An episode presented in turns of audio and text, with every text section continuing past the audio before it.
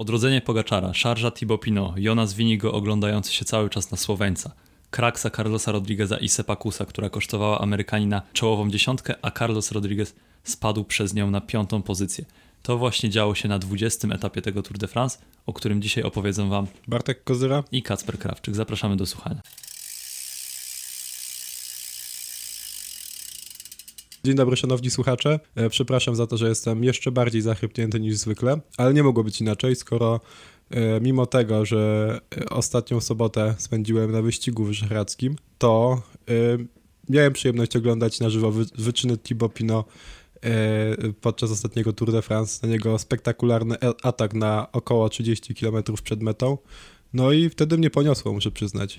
Wstałem w pewnym momencie na stolik we wrocławskim KFC i zacząłem skandować jego imię i nazwisko. Zresztą przyłączyli się do mnie inni klienci tego amerykańskiego lokalu, na co z zażenowaniem patrzył mój redakcyjny kolega, który z Thibaut Pino zdaje się nie mieć całkiem po drodze. No, a niestety wszystko zakończyło się nie po naszej myśli, nie po myśli mojej i wszystkich innych osób w całym lokalu, które, e, które również żywo dopingowały e, tego francuskiego kolarza, choć 5 minut wcześniej nie miały pojęcia, kim on jest, ale swoim entuzjazmem e, te osoby mm, porwałem. I one teraz też są fanami Thibaut Pinot.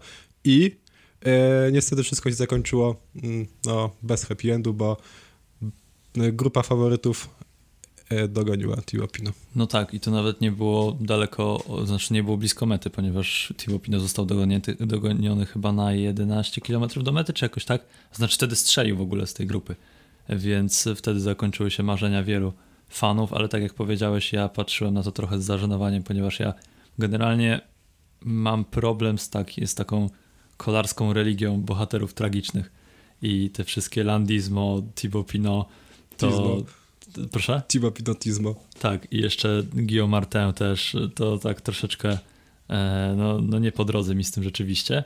De Guillaume Martin wcale nie jest bohaterem tragicznym tego Tour de France, bo e, on e, swoje wygrał i powiedział, że jest dumny. On jest bohaterem tragicznym za każdym razem, jak odpada z grupy. Ale potem jest tym, który się odradza z popiołów i, sięg i, i sięga po swoje. Tak, Ale po, po swoje, czyli po dziesiąte miejsce w klasyfikacji generalnej, po tym jak Sepkus doznał bardzo ciężkiej kraksy i spadł na miejsce dwunaste. E, ale tak właściwie to inaczej planowaliśmy rozpoczęcie tego podcastu, bo miałeś sprostować e, to, co ja powiedziałem. Bo Ale tak sobie wyobraziłem przyznać... to i stwierdziłem, że tak, byłbym zażenowany wtedy. Ale mus, e, musimy powiedzieć, że niestety w tym, co powiedziałem na początku, był, było tylko ziarno prawdy, bo faktycznie byliśmy we wrocławskim KFC i faktycznie oglądaliśmy tam. Ja nie. E, e, tak, ale ja oglądałem na swoim telefonie. Ty czekałeś w kolejce po, e, po swoje rzeczy. Tak, ja niestety nie oglądałem etapu, ale nie żałuję, bo oglądałem o wiele lepszy wyścig V4 i dalej możecie go zobaczyć na YouTubie na Szosie TV, więc I nie, zapraszam. I nie było tam wcale e, zbyt wielu osób, dzięki czemu mogliśmy podładować telefony. Tak, e, znaczy nie na wyścigu, tylko tak, na, na KFC. wrocławskim dworcu. Tak, na wrocławskim dworcu na w KFC. Dokładnie. Natomiast no, jeżeli chodzi o wyścig V4, nie było tam też rzeszy fanów Thibaut Pinot, ale... Bo wszyscy pojechali do Francji. Tak, i tutaj, tak jak mówię, tak jak powiedziałem w zasadzie wcześniej, rzeczywiście no, nie do końca mi się podoba to wysławianie Thibaut ale trzeba przyznać, że ten zakręt Francuza na Petit Ballon robił wrażenie i to, ile jego jazda znaczy dla kibiców, naprawdę e, no, no imponowało i też jego zawziętość e, w tym ataku. E, no, zdobył on KOM na strawie na Petit Ballon, więc to już nie, nie były żarty. I, I rzeczywiście można było przez chwilę tak pomyśleć, że, że Thibaut Pinot zmierza rzeczywiście po zwycięstwo, ale ostatecznie, tak jak w większości przypadków z Thibaut Pinot, ta szarża, która wygląda obiecująco, albo ogólnie jazda Thibaut Pinot, która, e, o której można powiedzieć, że ojejku, z tego się coś urodzi, on przecież wygra ten Tour de France, on jest najmocniejszy, to zawsze coś się musi na koniec zepsuć. I tak jak to wyglądało praktycznie w większości startów Thibaut Pinot w wielkich turach, tak teraz również Thibaut Pinot nie wygrał tego etapu, ponieważ no, został doścignięty przez innych zawodników. E, no to prawda, e, ale ja uważam, że choćby dla tego Petit Ballon e, grupa MFD, że dobrze zrobiła, że w końcu e, wysłała na Tour de France. niedobrze zrobiła, że zrobiła to kosztem Arno Demara. Nie, nie, chyba, chyba nie. Tak mi się E, wydaje, że jeśli- powiedział Mark Madio albo ktoś z drużyny, że Thibaut Pinot i tak by się znalazł w tym składzie. Okej, no to jak tak, y, to spoko. No nie wiem w takim razie, dlaczego Arno Demar się nie znalazł w składzie na Tour de France, bo pamiętam, że sam Arno Demar mówił, że, e, że zupełnie nie zgadza się z tym, że e, że Thibaut Pinot i on nie mogli pojechać razem. Tak mi się wydaje, że w tym swoim oświadczeniu też wspomniał o Thibaut Pinot, trochę tak jakby, jakby rzeczywiście było coś na rzeczy e, z tym, że, e, że Thibaut Pinot pojechał za niego. No nie wiem jak to było. Jeśli Thibaut Pinot pojechał za Arno, Demara, to ja też tego nie rozumiem. A jeśli jeśli Thibaut Pinot nie pojechał za Arno Demara, to to dobrze, że, że pojechał w końcu, no bo na, na pewno dla grupy to jest duży zysk, że jej kolarz może liczyć na takie wsparcie kibiców. Nie, nie wiem ile ich było, ale wyglądało to W tak jak- tysiącach jak, można na pewno liczyć. w tysiącach na pewno, ale Znaczy, no, Ile tych no, tysięcy? Chodzi mi o to, Dziesiątki? że na tym konkretnym podjeździe, na tym No. zakręcie w zasadzie, bo tam cały zakręt był niebieski, Tak. wszyscy z jakimiś tam e, banerami tak, tak. e, wspierającymi Thibaut Pinot. Chociaż ja widziałem też e, największy, ba, największy znaczy baner, który najbardziej rzucił mi się w oczy, to było e, Mamo, pozdrawiam cię e, po francusku. E, coś takiego tam O. widziałem. I zrozumiałeś, ponieważ uczysz się języka francuskiego. Znakomicie, znakomicie. Dokładnie tak, dokładnie tak było, ale nie było trudne do zrozumienia. Myślę, że ty też byś to zrozumiał. Więc Tak? No Nie- nie mam dobrze, czym zobaczymy. Nie Ale jakbyś może jakbyś- zobaczę, jak to jest. Mamo, po, pozdrawiam cię po francusku i wtedy powiem, czy bym zrozumiał. a ja w tym momencie nie mogę ci powiedzieć, jak to jest, bo zapomniałem, ale jak zobaczyłem ten napis, to, to zrozumiałem. No, ja też zrozumiałem na przykład Thibaut Pinot e, pisane łącznie. I, To i z, jest- błędem, orto- z błędami ortograficznymi. Nie, to nie są błędy, to są. Tak. To jest znak rozpoznawczy. No tak, dobrze, ale e, w sumie ciekawi mnie ta, ta taka miłość Francuzów do zapisywania nazwisk swoich idoli w niepoprawny sposób, bo tam na jednym z podjazdów w trzecim tygodniu widziałem na przykład Godi zapisane e, przez G, O, D, U. Też, też tak widziałem i komentatorzy też właśnie przeczytali to Godi. A to te- po czy- polsku czy powinni mówili, że- pisać Godi przez tak, tak jak się czyta G, O, D, I. No mogliby też tak. I nie zdziwiłbym się, gdyby tak kiedyś napisali. E, Skoro tak lubią przekręcać nazwiska swoich idoli. Jeśli ktoś zna się na francuskiej kulturze i wie o niej więcej niż ja, a pewnie jest mnóstwo takich osób, to zgłaszajcie się, piszcie z czego to może wynikać, e, bo to jest, to mnie trochę dziwi, szczerze mówiąc. Tak jakbym ja napisał e, na, e, na Gliczarowie Kwiatkowski przez F. No tak, ale może oni po prostu e, śmieją się z tego, że każde słowo po francusku wymawia się inaczej niż się pisze. Mm, tak, może, Więc może tak być. To jest taka autoironia. Albo Nie po wiem, prostu- nie sprawdzałem. A po prostu każde z słowa francuskie zapisane w przeróżny sposób i tak czyta się na koniec tak samo. Tak, ale no szkoda, że e, tak to się skończyło dla Francuzów, dla tych wszystkich kibiców, którzy się zgromadzili w Wogazach, bo było ich naprawdę wielu. I wielu też pewnie przyszło właśnie dla Thibaut Pinot, który no, oddał im e, no, za to, że, że oni tam rzeczywiście się pojawili i pokazał się naprawdę z bardzo dobrej strony atakując. No ale może o Thibaut Pinot już skończymy, ponieważ ostatecznie Thibaut Pinot nie odegrał wcale takiej dużej roli w tym etapie. Odegrał, bo dzięki niemu było na szosie tylu kibiców, a kto wie, jakby się potoczył los tego etapu, gdyby nie doping. E, jeszcze większy niż zwykle. na Doping którzy- kibicowski. Tak. Oczywiście, że tak. I, znaczy, ja naprawdę nie myślałem o dopingu e, w sensie farmaceutycznym, e, mówiąc o, o no, nie, nie mówmy o dopingu, dobrze? Mieliśmy już nie mówić o dopingu i, i na tym zakończmy. Chodziło wyłącznie o doping kibicowski. Nie miałem niczego innego na myśli, okej? Okej, Okej, ja To wierzę. dobrze, Ja wierzę. to dobrze. E, No ale widać było ogólnie przez cały czas, że etapu, et, etap bardzo chcą wygrać e, dwaj kolarze, czyli Tadej Pogaczar i Jonas Winigo, bo ten odjazd cały czas był kontrolowany, tam nie było dużej przewagi i e, no też ciężko było się spodziewać, że Thibaut Pinot atakujący i mający tam, nie wiem, półtorej minuty to było chyba wtedy przewagi, to y, no, utrzyma to przez 30 km na ciężkich podjazdach, kiedy z tyłu e, jedzie między innymi Jonas Winigo i Tadej Pogaczar. Chociaż Jonas Winigo jechał w taki sposób, jakby Tadej Pogaczar cały czas mu zagrażał w klasyfikacji generalnej i, no i tak jakby się obawiał Słoweńca. może po prostu to jest jego styl jazdy. E, Ale nie, to nie jest jego styl. Dostanie typowo- skrętu szyi e, od obracania się do tyłu. No tak. I też jak nie, nie ma Pogaczara na, na trasie, to zwykle jeździ trochę inaczej, tak jakoś bardziej aktywnie i e, no, potrafi odjechać rywalom na bardzo, bardzo duże odległości, co widzieliśmy w Kryterium du e, czy w e, Kraju Basków. Gran Camino też. O, w Gran Camino też. E, No tak, e, więc trzy takie wyścigi mieliśmy, więc nie, to nie jest jego styl jazdy. Jego styl jazdy jest taki, e, że jeśli e, ma wystarczająco dużo siły, to odjeżdża rywalom i, i nie, nie ogląda się na to, czy do mety zostało 30 km, czy 20 km, czy 10 km, czy 5. Jak są warunki, to odjeżdża rywalom, jeździ aktywnie, no chyba, że obok niego jest Tadej Pogaczar, któremu czasami mam wrażenie, że że winnego stara się coś udowodnić, że on na przykład by, nie wiem, to, może, to pewnie jest fałszywe wrażenie. Jestem niemal przekonany, że to jest fałszywe wrażenie, ale miałem takie wrażenie, że on specjalnie czekał do tego finiszu, żeby pokazać, że na, nawet na takim płaskim finiszu jest w stanie pokonać Pogaczara, chociaż wszyscy mówią, że jest od niego wolniejszy. Nie wiem, tak ruszył e, z taką zaciętością i jakby nie uważam, że to jest jakikolwiek dowód, bo zależało mu na zwycięstwie chciał wygrać etap Tak, to prostu. prawda. Zawodnicy chcą wygrywać etapy, zwłaszcza jeśli, jeśli do tej pory wygrali tylko jeden etap i to, na czas, i to na czasówce, która nie jest etapem ze startu wspólnego.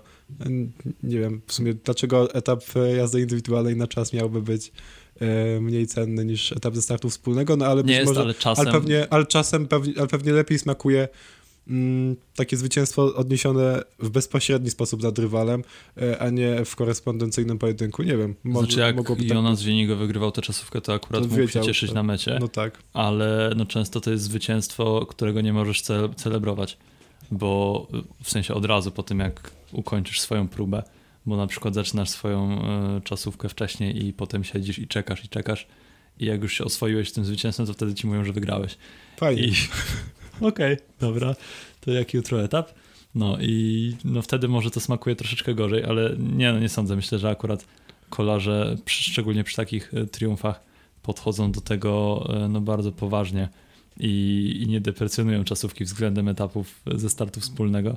Więc myślę, ale myślę, że i tak Jonas Winigo chciał wygrać No wczorajszy tak. etap, no bo przecież e, próbował w końcówce rzeczywiście, ale no, zastanawiam się, czemu nie spróbował wcześniej, czemu nie zaatakował, czekając w zasadzie na braci Yates, w tym Adama, który przecież jest kolegą z drużyny Tadeja Pogaczara, więc ostatecznie no to bardzo dziwna zachowawcza jazda, No moim tak. zdaniem przynajmniej. Tak, nie mam pojęcia, dlaczego, dlaczego tak pojechał. No, dziwne trochę po prostu to było. No E, też nie można, znaczy nie należy się spodziewać, że to było dlatego, że był słaby, w sensie, No że nie. się źle czuł, tylko po prostu, no, no nie wiem, właśnie jechał tak, jakby cały czas ta przewaga była mikroskopijna i, i jakby taki o jeden atak za dużo rzeczywiście mógł coś zmienić. No E, nie, więc- bo nawet, nawet jakby dostał tak, takiej bomby jak Pogaczar e, na Col de la Los, to i tak by i tak by dojechał do mety jako pewny zwycięzca Tour de France. No tak, więc Bo to, bo to nawet był łatwiejszy etap niż, niż ten na Col de la Los, a pamiętajmy, że, e, że jeśli, nawet jeśli by stracił tyle samo e, czasu, co Pogaczar na Col de la Los, to i tak by wygrał z półtora minutową przewagą, jeśli dobrze pamiętam. E, E, więc- No tak, bo stracił 6 minut Pogaczar na Col de la Los, a teraz miał 7 tak. minut 37 albo 38 straty, No tak.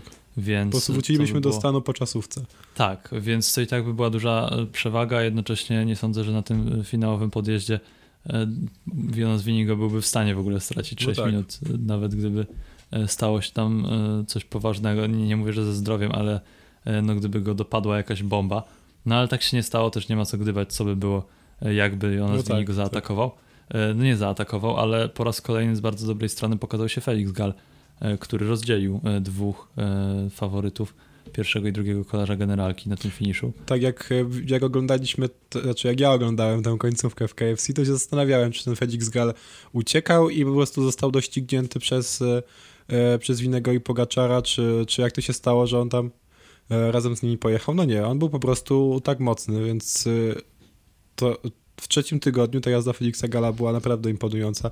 Nie pamiętam jak mu na czasówce poszło, czy on tam też e, się tak wyróżniał na plus, czy, e, czy nie, ale na pewno na, ty, na, tych, na tych dwóch ostatnich górskich etapach, no to był kapitalny. No ogólnie przez cały wyścig Tak. był kapitalny, bo przecież skończył go na miejscu ósmym. Na czasówce był trzynasty, co myślę, że jak Też jest na umiejętności czasowe Felixa Gala jest wynikiem całkiem przyzwoitym. Czy on przypadkiem po czasówce nie stracił drugiego miejsca w Tour de Suisse e, i, i nie spadł na ósme miejsce? Tak, E, tak mi się wydaje, że to, właśnie, możliwe. że to właśnie tam tak strasznie dużo stracił i, i, i z bohatera, e, z jednego z Tak kilku najlepszych kolarzy w Tour de Suisse tam spadł no, na ósme miejsce w generalce. Dokładnie tak było.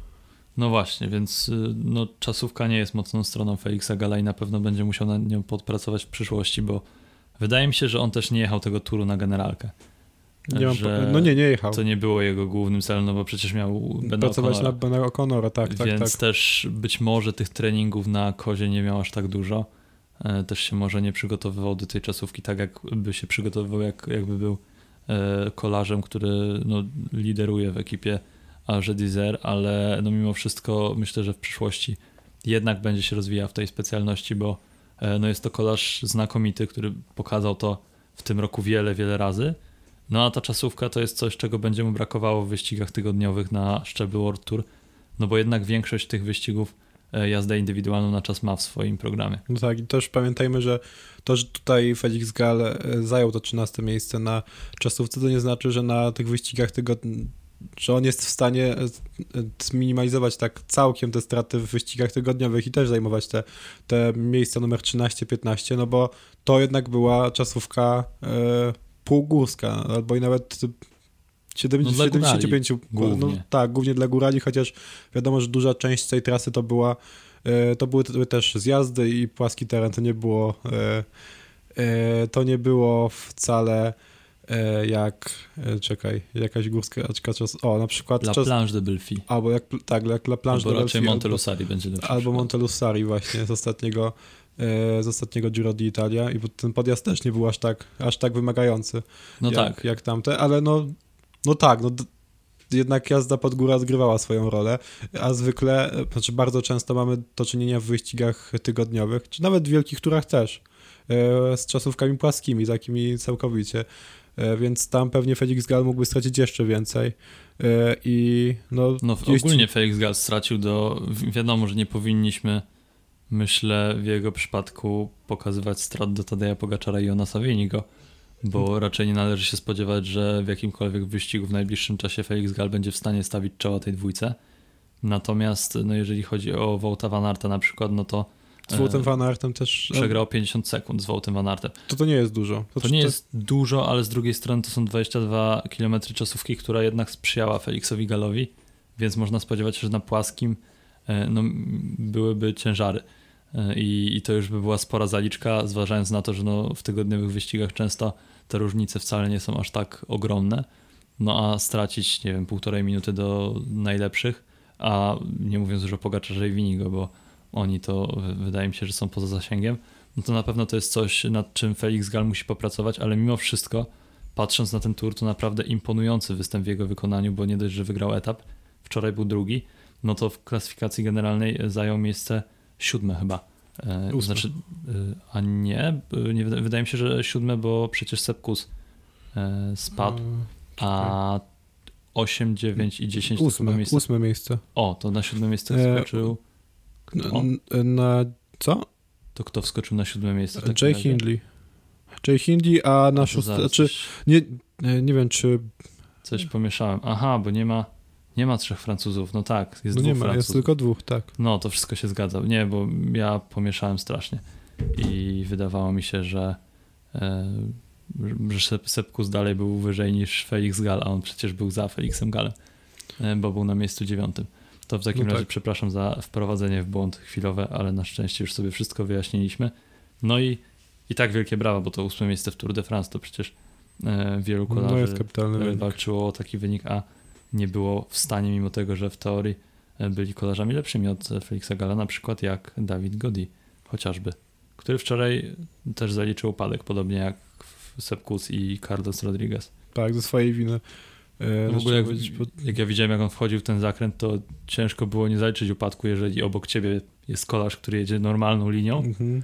a Dawid Godi jechał tak, jakby zamierzał wjechać w tego zawodnika. Nie No. pamiętam, to był kolarz to Izraela. W tym momencie nie ma to dużego znaczenia. I no, cudem tam się wybronił w ogóle, bo, bo tam też było blisko. W No, ogóle ale- nie wiem po co on przed zakrętem na zjeździe zdjął rękę z kierownicy, dziwnie, dziwnie to wyglądało.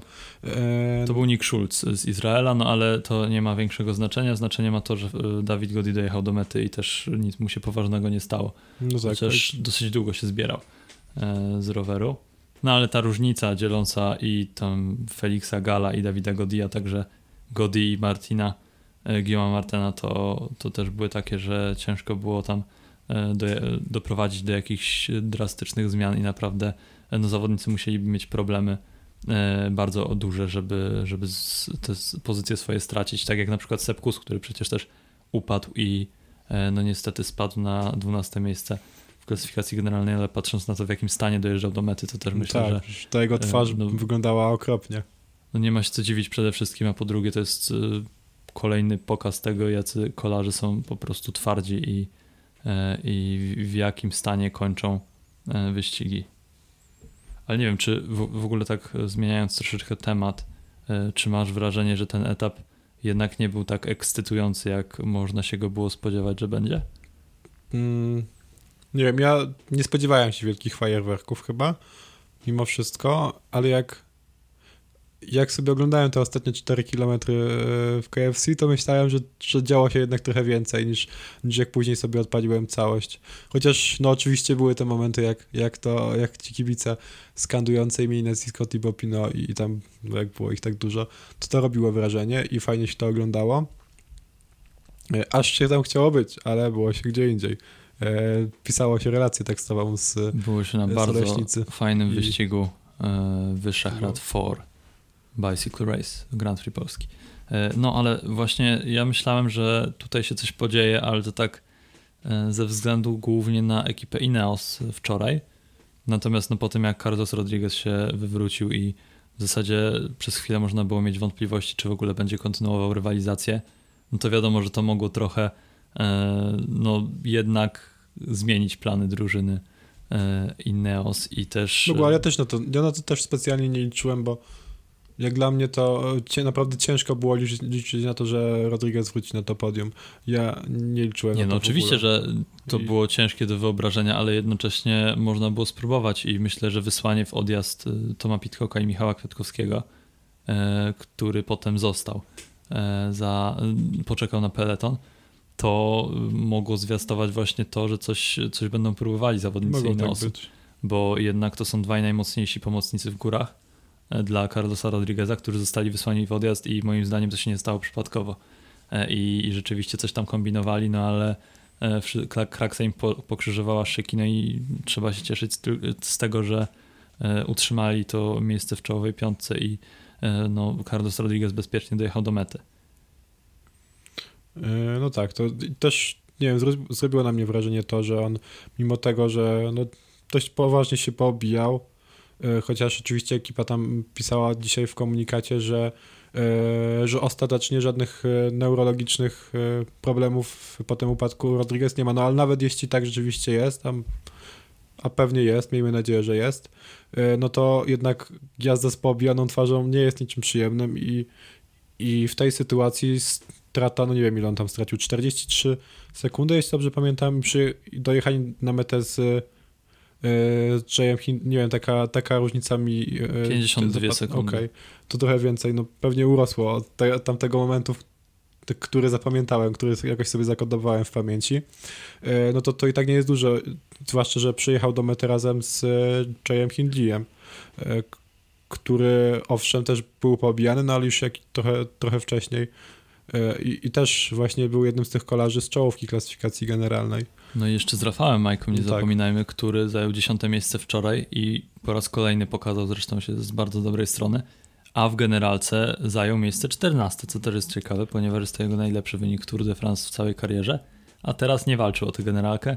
E, No on zwykle, i- zwykle nie walczył, nie wiem ile razy on pojechał jako lider klasyfikacji generalnej i raz czy dwa, No tak, nie więcej. ale teraz y, no absolutnie nie był liderem, ani pierwszym, ani drugim, bo przecież należy tutaj wspomnieć o Adamie Jedzie, który wczoraj znowu na koniec y, dał popis siły i pomógł Pogaczarowi w sięgnięciu po zwycięstwo.